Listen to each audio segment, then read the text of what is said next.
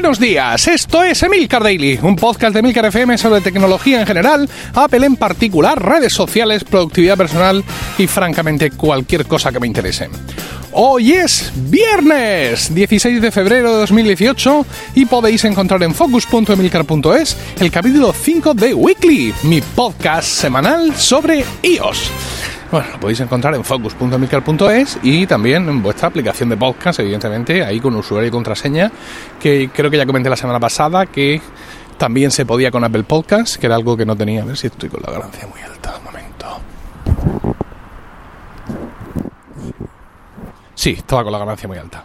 Que también se podía con Apple Podcast, que era una cosa que no tenía clara, pero bueno, ya lo he probado, he visto que sí. Además, súper bien, súper soporte. También iTunes en PC y Mac. También eh, te dicen, parece que este podcast necesita contraseña y te sale una cajita de usuario y contraseña. O sea que muy bien, muy bien. Bueno, repasando un poco lo que hemos hablado esta semana, os contaba del plan Respira de línea directa por el cual mi coche eléctrico solo paga 100 euros el primer año de seguro. Bueno, pues afortunadamente una supervisora de línea directa pudo comprobar que se había cometido un error conmigo y que no me podían aplicar esta promoción. Porque según me cuenta la señora, eh, esto es eh, para coches matriculados desde el 1 eh, de enero de 2015.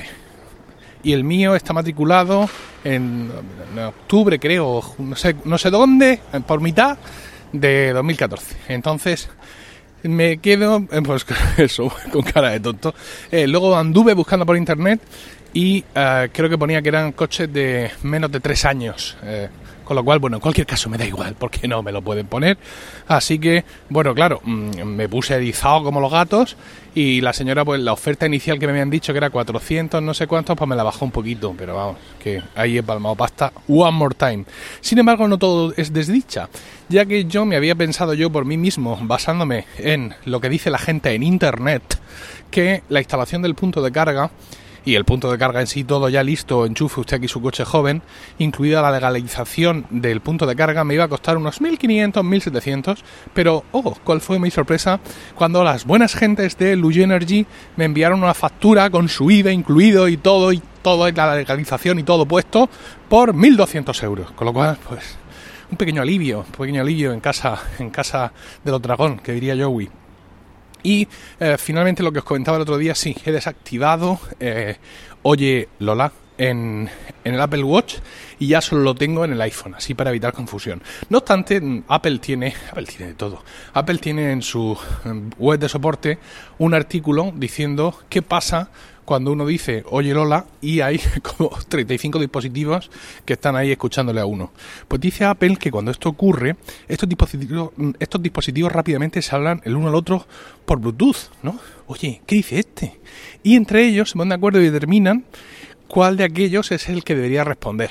Generalmente es el que puede argumentar ante los otros que te ha oído mejor y por tanto intuyen que es el que está más cerca y por tanto pues uh, pues ese es el que te debería responder porque se supone que tú tenías una intención primigenia de que fuera ese el que te atendiera. Está muy bien traído, está muy bien traído, pero como os he dicho o como comentaba el otro día, mm, en concreto no me vale con el tema del Apple Watch. ¿Por qué? Porque el Apple Watch por sí va a poder hacer menos cosas. Y por ahí en un momento dado te manda, sí, sí, muy bien, te he entendido, pero coge tu iPhone, amigo, y continúa ahí tu labor. Entonces, pues en ese sentido, Insisto, dado que la activación de Siri para mí, para mí es muy rápida y muy cómoda en el Watch, pues prefiero dejar activado el Oye Lola en el, en el iPhone. Eh, y hablando de iPhone y tal, esto no viene al caso, pero hay una nueva aplicación para iOS que quería comentaros porque mm, recibo muchas consultas sobre precios de Mac de segunda mano, ¿vale? Entonces yo siempre envío a Mac to Sell, pero Mac to Sell a veces está un poco acartonado, ¿vale? Entonces hay una aplicación que se llama Hello. ¿Vale? Es una aplicación para iOS, una aplicación que nos orienta sobre el precio de los Mac de segunda mano y se basan en compraventas reales, en visitar eBay, un montón de portales, una base de datos, modelos matemáticos. Lo explico más despacio en Weekly.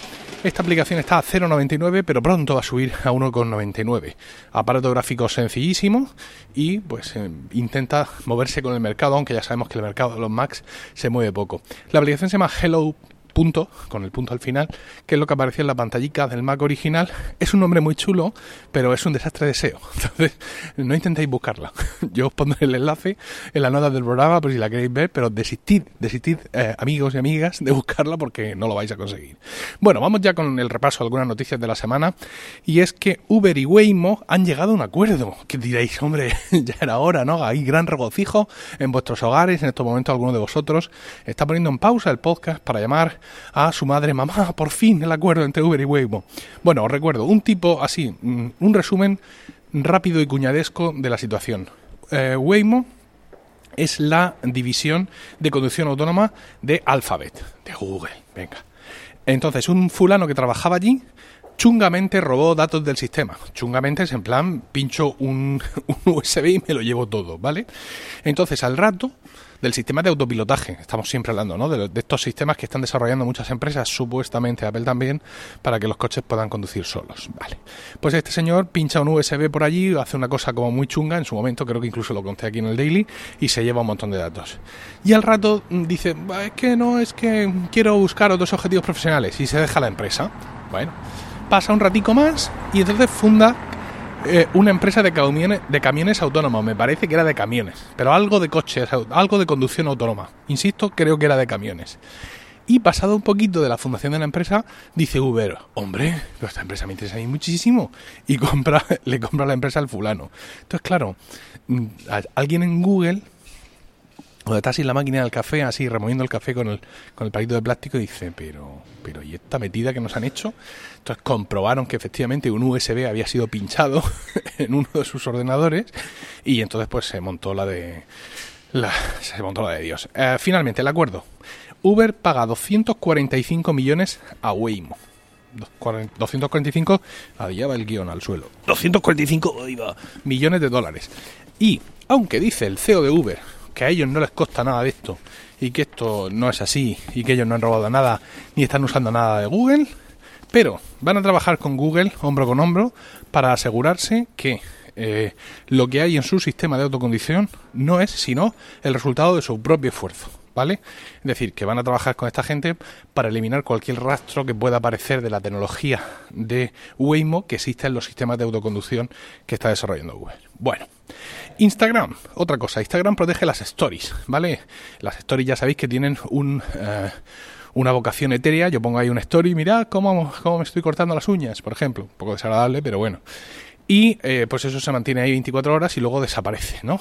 Pero hay alguna gente que pues que hace una captura, pues me ha gustado esta foto, me ha gustado este momento, o es que aquí se te ve el culo y, te hace la captura. Bien, entonces para, eh, digamos, proteger un poco esto, Instagram está probando una cosa.